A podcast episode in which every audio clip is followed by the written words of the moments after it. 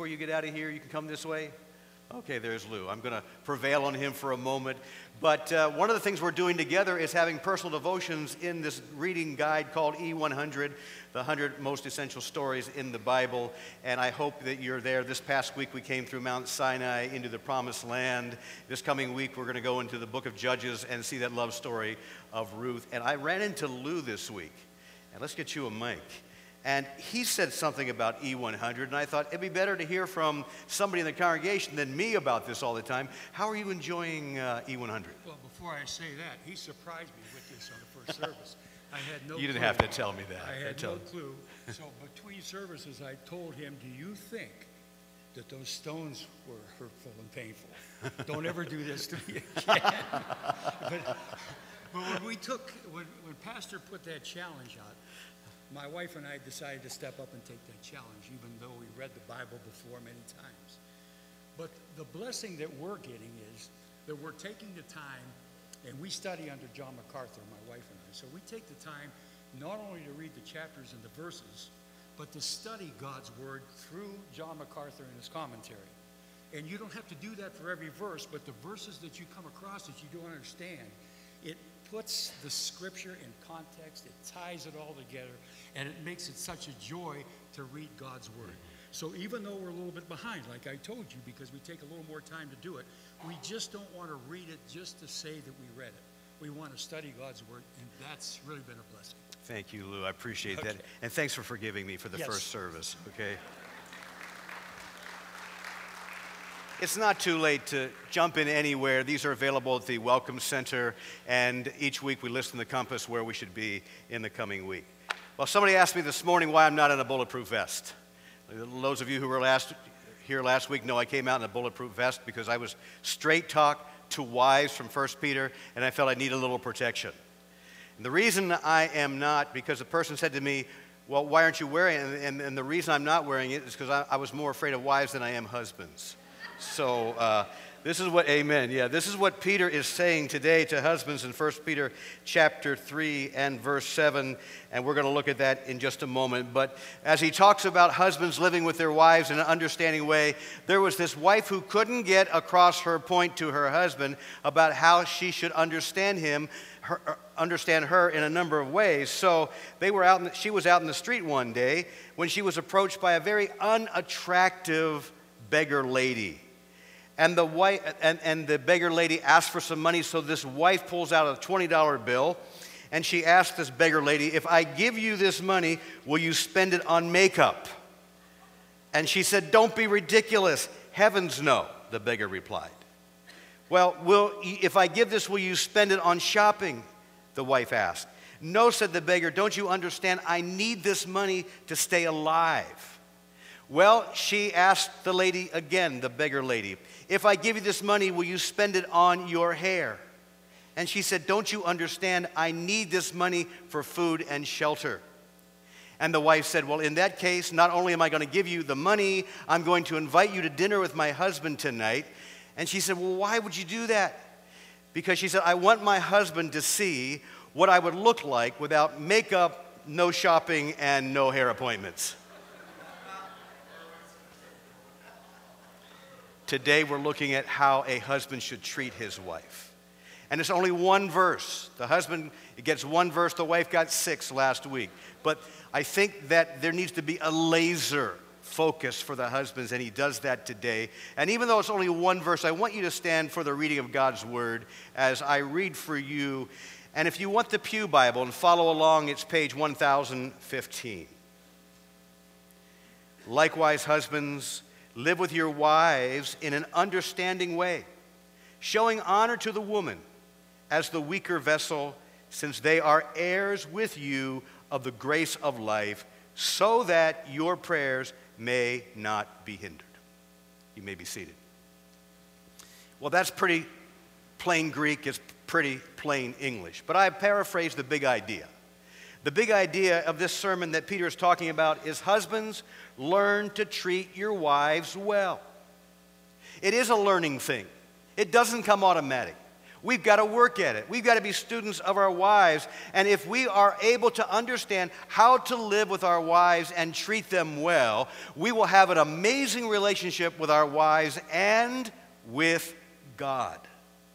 And so today, I want you to see three principles from Peter's teaching that'll really help husbands to treat their wives well. And principle number one is this Husbands who are obedient to the Word of God tend to treat their wives well. Husbands who are in the Word and who obey it tend to do better with their wives. It's so important. Now we have to jump back to verse 1 for this principle. And in verse 1, we find the situation where there was a Christian wife living with a husband who wasn't obedient to the Word of God. He wasn't reading it, he wasn't following it, he was doing strange things, probably hurting her in the process and wounding her spirit. And so what Peter is basically saying is the reverse is so true. That if you are in the Word and you are obedient to the Word, then the wife becomes the beneficiary of that good action in the life of her husband. You see, as men of as men, whether we're married or single, God's will for us is that we become a man of God. That our passion, our heart's desire is to walk with our God and to get into the Word and follow the Word and be in prayer and, and doing the kinds of things we ought to do. Men of God. And especially as a husband. Over the years of my ministry, I've seen the effects of what happens to wives who have disobedient husbands. I've seen them mistreated in private and in public. I've seen them disrespected. I've, I've seen them neglected. And I've seen harsh husbands. I've seen what they do when they mistreat them and, and when they drink and, and they cannot solve that problem. And, and being the, the wife of an alcoholic is a very difficult thing. I've seen what happens when men are not obedient to the Word of God. On the other hand, in that span of time of almost 40 years, it has been rare at best that I've seen men hurt their wives who have been obedient to the Word of God. Godly men know how to take care of their wives. Now, it's been interesting. I've been teaching this principle for a long time. I call it the, Ill, I call it the legitimate marriage triangle. It's probably not original with me. You all know there's an illegitimate marriage triangle. We call that the affair. It's really called adultery. Well, we kind of soften it down where there's a husband who has another woman other than his wife, or a wife who has another man than her husband. And that's always wrong. But there is a legitimate triangle it's the husband, it's the wife, and it's God. And the amazing thing about this triangle is that when the husband grows closer to God as a man of God, you can see as you move up that triangle, and hopefully she, the wife, is doing the same thing. Not only did they come closer to God, but they become closer to one another. And so, as you become engaged in the Word of God and in following the Lord, guys, you will do so much better with your wife. One of my professors in seminary, years ago, and it took me a long time once I got into the ministry. I was only 26. It probably took me till I was in my 40s to, to figure out that this guy was right. He would say time and again, when you become a pastor, minister to the men of your church, and they'll minister to their wives at home. In other words, if we can help men become men of God, when they go home, they're going to treat their wives well. And I didn't understand that, but once we started training our men how to become men of God, it raised the level of how the women were treated. And I would have wives come to me and say, I don't know what you're doing with my husband, but keep on doing it. They were really seeing some results. The professor said something else I will never forget. He said, The greatest gift a husband can give his children is to love his wife dearly. And when the children, all of their growing up years, see a husband treating the wife the way she ought to be treated, it leaves a lifelong impact on the children, and everybody benefits the wife, the children, even the husband. So, husbands, do you see this book? Do you see this book? It's the Bible. And Peter says, get into the Bible. Not only get into the Bible, but obey it. Become a man of God. And when that happens, you'll treat your wife the way she ought to be treated. That brings us to principle number two. And this is where I'm going to spend the bulk of my time today. And this is the principle husbands who learn to understand their wives tend to treat their wives well. Husbands who do not understand their wives don't t- tend to treat their wives very well. This guy came up to me one time and he said, Pastor, I think my wife is smarter than Einstein.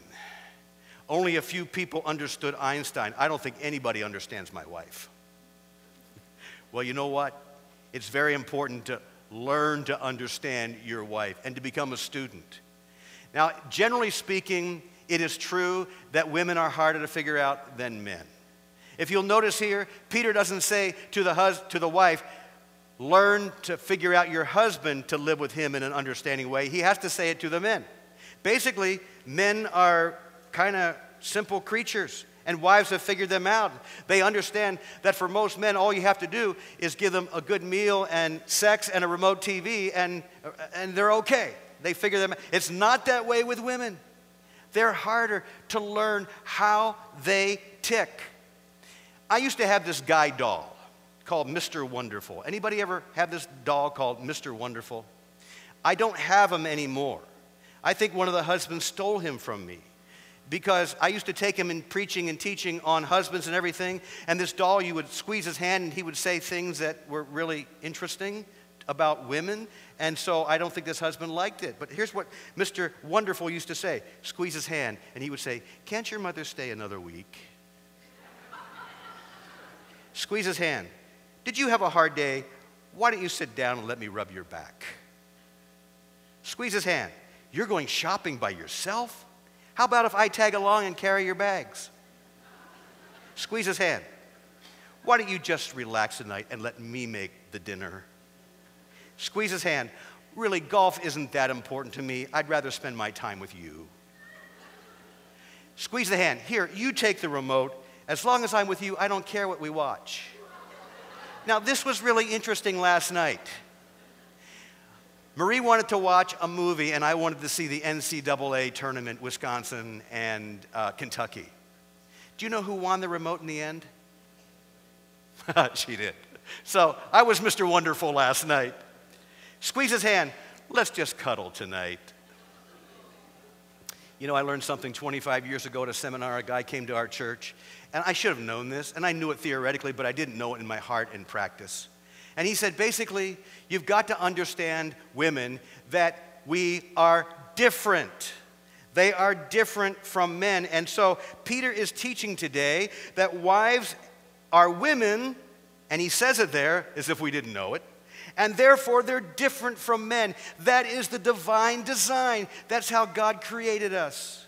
And it is amazing to me the many, many times in my counseling in the study over the years that they would come in, these couples, these conflicted couples, and they would say, We're not getting along. We think we're going to get a divorce because we are so different. And I wanted to say, Hello, that's the way God made you. You got to figure out how you're different, and then you can be a complement to each other, and you can be a one flesh couple and have a great marriage together. These differences, you'd be bored with each other if you were alike all the time. And so there are two books, these are older books but books that I've read with great profit. One of them you can probably buy from a used bookstore for a buck. Men Are from Mars, Women Are from Venus by John Gray.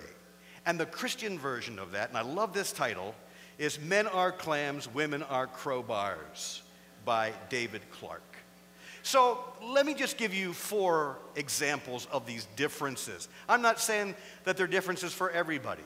But basically, generically, these are differences between men and women. The first one is in communication. I think most people understand that most women talk more than men.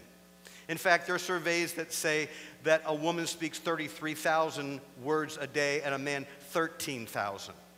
And the problem is, the man has used up his 13,000 words by the time he comes home, and she's just starting her 33,000. It's a big difference. Here's another one details. Guys are much more bottom line, women are much more details. So I have a hard day with a lot going on. I come home and I say, Marie, I've been to the hospital and so and so had a baby. Everybody's doing well. That's enough for me. And all of a sudden there comes 10, 15, 20 questions. What hospital, where, how much, you know, APGAR score, all kinds of things are being asked. And I'm just saying, I got to be careful. I, I'm not short with her because I'm a bottom line guy. She's detailed. Here's another one shopping. Guys have different shopping habits than girls, than their wives. I will go to the mall, and most guys say, I know where I'm going to go in. I'm going to go in and get this thing at this store in the mall, and then I'm out of there. Not a lot of women, including my wife. My wife is a comparison shopper. I think the first stop fits her. That's great. No. Next door, same thing. Next door, next door, next door down there. Four hours later, she's all excited and she has what she's bought. And I'm hardly staying alive because I'm so tired out. The mall is a fatiguing place for a guy. How about this last? Excuse me. How about this last one? Men and women view sex differently. I saw this survey one time where the women listed the most important things in their life, and sex was number 14 behind gardening. you won't find that on most men's lists that way. And so we have this difference. And, and Peter says we've got to learn, guys, to understand our wives and to live with them in an understanding way. By the way, isn't it good that he didn't say that we're supposed to understand women? There's only one woman in the world a husband has to figure out, and it's his wife. And he's got to work as hard as he can to do that. So Peter is saying, live with your wives in an understanding way. But that's all he basically says. Well, how do you do that? Well, we've got to parse it in our culture today. How do we live with our wives in an understanding way? I've got five principles. There's a dozen or more, many of them. But let me give you five. Number one, husbands need to get into their wives' world. We often, after we get married, have our own worlds, and they're separate, and we don't cross over. Guys, it's harder to cross over into a woman's world. One day, Marie was deciding to redecorate. And so she went to the store, the wallpaper store, and she's looking wallpaper over. I don't care what she gets, wallpaper's wallpaper. But she calls me on the cell. She says, Would you come down and help me pick out some wallpaper? And I'm thinking, Heaven forbid, I don't want to go down there and look at wallpaper. But then I remembered the principle you got to get into her world. So I said, Sure, I'll be right down. And I went down there and we picked out the wallpaper, and it's still on the wall. Looks pretty good. How about movies? Chick flicks. About six or seven years ago, Pride and Prejudice comes out. And my wife says, Would you go see Pride and Prejudice with me? I'm thinking, I'm prejudiced against the movie because I don't think I'm going to like it. you know? But, oh, sure, sure, I'll go with you. And so we went to see the movie. And she was so happy I went to see it. And she was hoping I'd be a little bit more like Mr. Darcy. What does she do? She buys the DVD. How many times do you think I've seen Pride and Prejudice in our living room. But we got to get into our wise world. How about the buying the homes and redecorating channels on TV? Women love that. And I, mm, you know, like that. But you know what? I'll get into her world and I'll watch that. And you know, it's not that bad. And so we've got to get into our wives' world. The second is husbands can't force the submission thing. Yes, Paul says the husband is the head of the home. Yes, Peter says, Wives, submit to your husband. But guys, you cannot push that envelope. You can't say, Okay, wife, be submissive to me. Okay, I'm the boss, or whatever that. But That isn't good. It won't get very far. Now, I've had a desire to have a puppy in the house for a while. And you know, last week I preached on wives, be submissive to your husbands. And I could go home and say, okay, Marie, we are buying a puppy and you are going to like it. Do you know what I did this week? I was going through the internet on some news and, I came across this beautiful little Pomeranian puppy. Do you know what I did? I took the screen to Maria and I said, Don't you like this little creature? Hoping she'd maybe crack a little bit and say, Oh, we should get a puppy. No, she didn't. And you know what? We aren't going to get a puppy. I'm not going to force that on her. Do you know why? Who will have to take care of the puppy? and she understands, and I've come to understand, and a stage like this, as much as I love to have a little lap dog, we're not going to get one because I'm not going to push the you submit thing. Third, husbands need to learn their wives' needs and meet them. Our wives have needs. We have needs. You say, well, where do you learn the needs of your wives? Three great places. Number one, the Bible. If you're in the Word, you're going to learn what your wife needs. Number two are some books that are out there, and some of them uh, are, are a little bit older, but one of them is very good. It is Willard Harley's His Needs and Her Needs. And the other one is, um, whoops, I forgot my wife. and, and that's not a good thing. You forget your wife, you're going to forget her needs. The third place that you ask where the needs are is from your wife. She's going to know best what her needs are, and after she falls over in shock and gets up again, she'll be willing to tell you what her needs are. You know, it's interesting that we were dating our wives, that we figured out what their needs were. We knew what color flower and what kind of flower and all that they like. We learned their needs. Then after we get married, we kind of go silent. But you know, it's very interesting that the Word of God says if you have what somebody else needs and you withhold that from them, you have sinned. And so, a husband, you already have what your wife needs. You just got to figure it out. And since you already have what your wife needs and you can meet that need, you need to step up and meet the need because if you don't, you shouldn't come to the communion table until you figure that out because it is sin. I have figured out that if a husband would just discover and meet his wife's top two needs for 30 days, it would revolutionize the marriage. Now, I want to clarify something real quickly. A husband can't meet all of his wife's needs, and a wife can't meet all of her husband's needs. And we've been taught that we should be able, in some places, to meet all these needs. You can't do it. Other guys are going to meet other guys' needs, and other wives are going to meet other wives' needs, and so forth. But there is a realm of needs that only the husband and the wife should meet, and nobody else. And you got to figure those out. Number four, I'm just going to touch on. Husbands need to give their wives plenty of time and attention, alone time. Now, remember when you were dating, you did that? You didn't invite everybody to a party while you went out to a date and while you, you know, went out in the car and drove around town and everything. You wanted to be alone. And you say, well, I'm so busy. What do I do? How do if I give her quality time and not quantity time, is that okay? No, it is not. When you were dating, you gave quantity and quality time. And isn't it amazing that some of the most busy executives and other people, when they get into an affair, finally have time for the other party? We've got time, we've got to make it. And so, how do you do it? You go back like you used to when you dated. You figured out how to give yourself time, even though you were a student and, and had a job and those things. You still found time for each other. It is so important. And then Peter drills down on this one, number five. Husbands need to understand that a woman is a weaker vessel. Is Peter saying she is inferior? No, absolutely. In no way is a woman inferior. She just had, in general, a smaller, body that is not as strong as a man's body, and she can be easily overpowered by a man. She is a weaker vessel. Case in point the NFL. Do you see any women on the line ready to go sack a quarterback? No. In the NBA, do you see women playing along with LeBron James? No, because they are the weaker vessel. And why did God tell the man to live with her and, and grant her honor and then as a weaker vessel? I'll tell you two reasons. Number one, he's to protect her. He made her stronger. And she needs to know that she's protected and number one. And number two, he's to be a gentleman to her.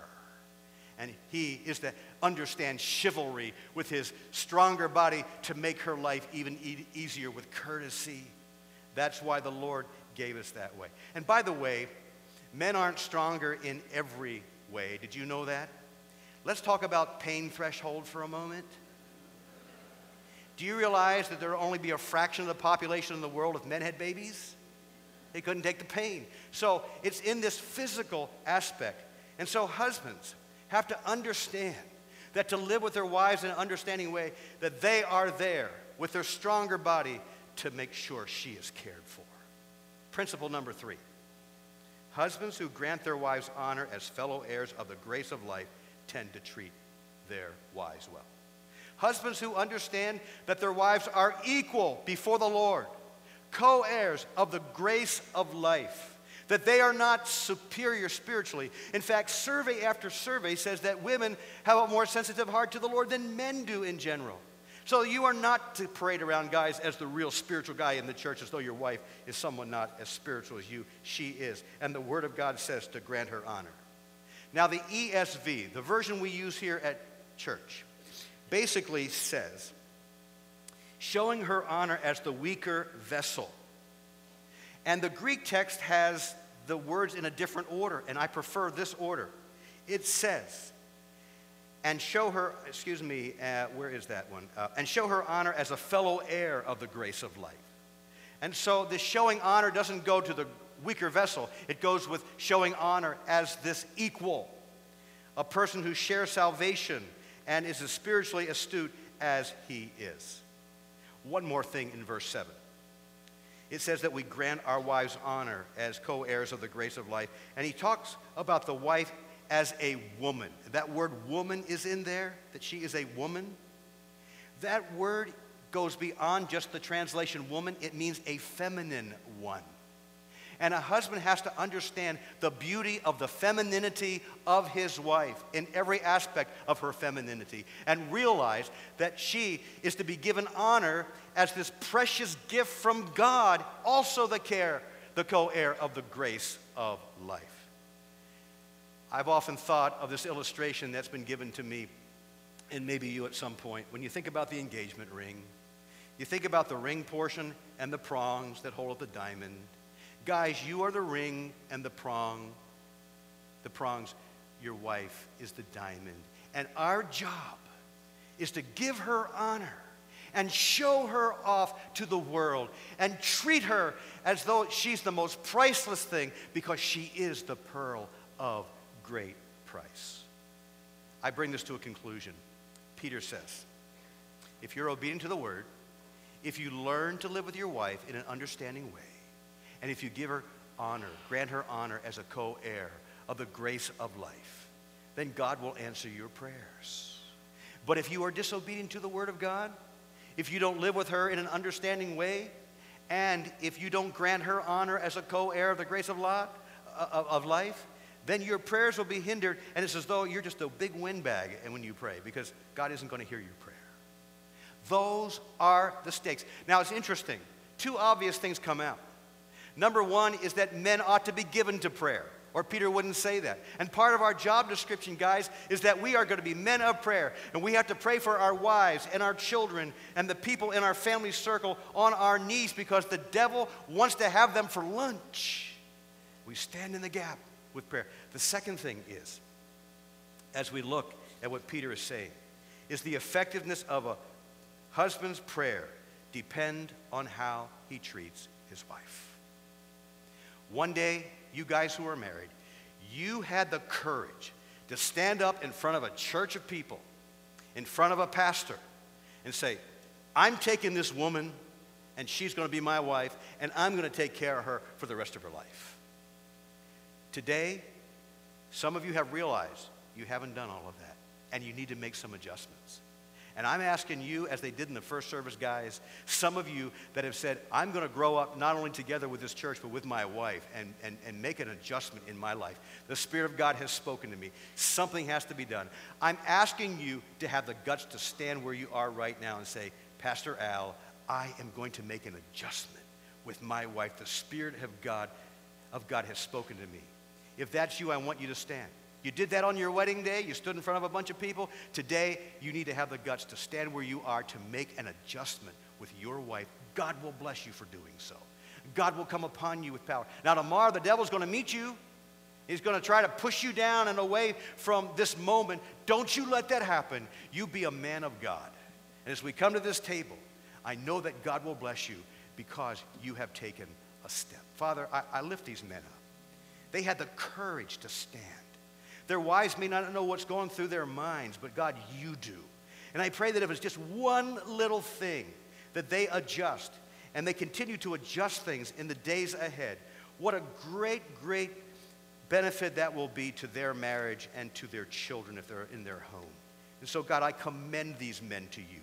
I ask that you would protect them from the onslaughts of Satan, who will go around as a lion trying to devour them and their marriage. Oh God, turn a corner for them in some way. And all God's people said, Amen. God bless you, men. You are courageous. May your tribe increase. You may be seated.